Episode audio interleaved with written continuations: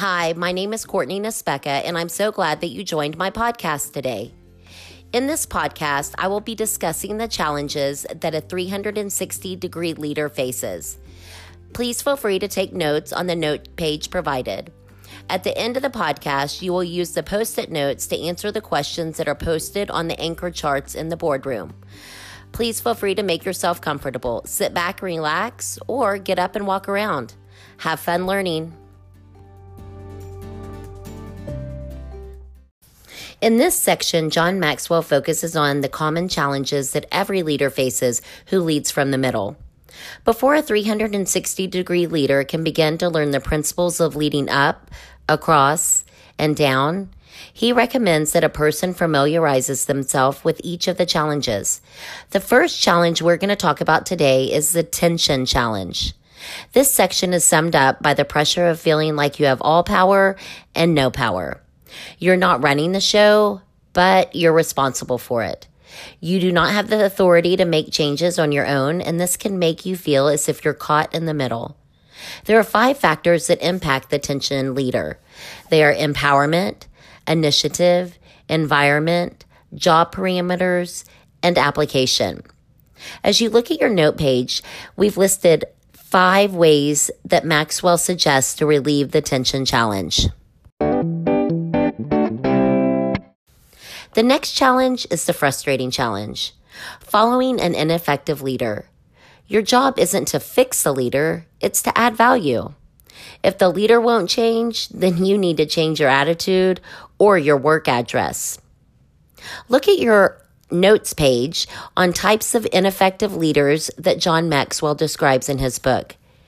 Maxwell also gives tips on how to deal with ineffective leaders, which include developing a solid relationship, identifying and appreciate your leader's strengths, committing yourself to adding value to your leader's strengths, getting permission to develop a game plan to complement your leader's weakness, exposing your leader to good leadership resources, and publicly affirming your leader.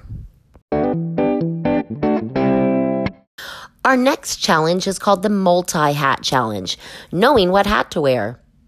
Depending on where you are in an organization determines on how many hats you wear. For example, at the bottom of an organization, you usually only wear one hat.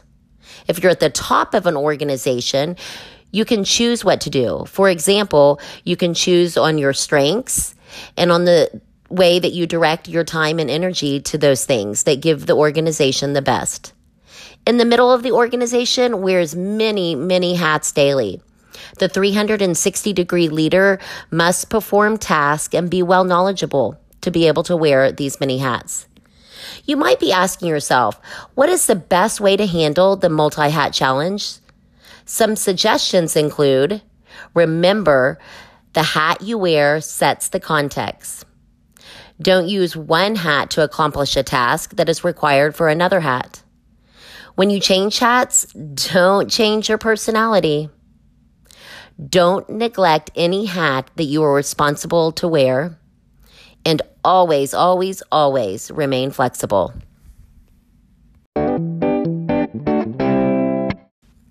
Our next challenge is called the Ego Challenge. Always remember that consistently good leadership does get noticed. How to handle the Ego Challenge. It's normal for any person to want recognition, and leaders are the same.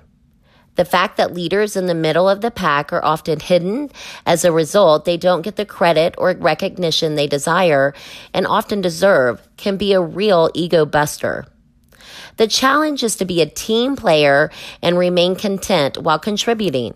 Here's how to do that. Number one, concentrate more on your duties than your dreams. Appreciate the value of your position. Find satisfaction in knowing the real reason for success of a project. Embrace the compliments of others in the middle of the pack. And finally, understand the difference between self promotion and selfless promotion. The Fulfillment Challenge. There are advantages to being in front or on top of an organization. But the same things that can benefit leaders can also make leadership difficult. It is almost always a double edged sword, and anyone who sees only the positives without recognizing the negatives is either naive or inexperienced. Leaders like to be in front because the front is the most recognized position. The view is always better. They get to determine the direction and they can enjoy being in on the action. You can enjoy being in the middle by developing strong relationships with key people defining your wins by teamwork, engaging in nonstop communication, gaining experience and maturity, and then finally putting the team above your personal successes. The next challenge is the vision challenge. The more you invest in the vision, the more it becomes your own. So the natural question is, how are you going to respond to the vision challenge? Even though your own vision may excite you more than someone else's, to get the opportunity to pursue your own dreams, you will almost certainly have to succeed to achieving the dream of others. Now, you may be asking yourself, why do people fail to adopt a vision?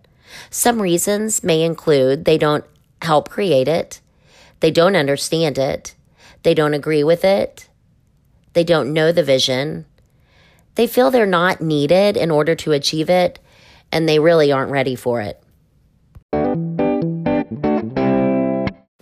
The final challenge is the influence challenge.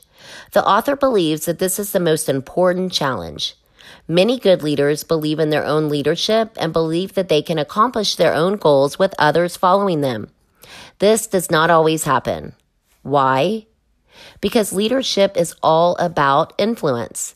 If the leader does not have the position or the influence, no one will follow. Your challenge as a leader is to become a leader that other people want to follow.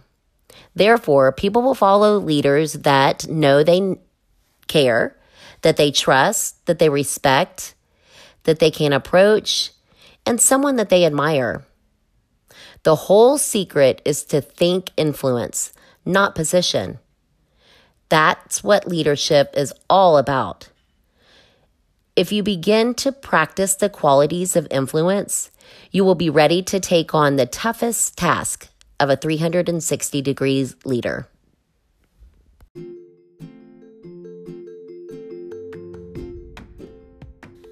I hope that you've grown your capacity about the challenges of a 360 degree leader today. You will now use the post it notes provided and answer the questions that are posted on the walls. Be sure to read and learn from other responses as well.